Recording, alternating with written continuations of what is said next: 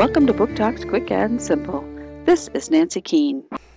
Today's picture book is about something that happens when you can get angry. When Claire is happy, so is Fluffy. When Claire is sad, so is Fluffy. But you don't want to see Claire or Fluffy when she is angry. And today is not going well. There is no Super Choco Puff cereal left. A button fell off Fluffy's dress, and now there is a long line at the swings. And Claire gets angry, and so does Fluffy. The Attack of the Fifty Foot Fluffy by Mike Boldt.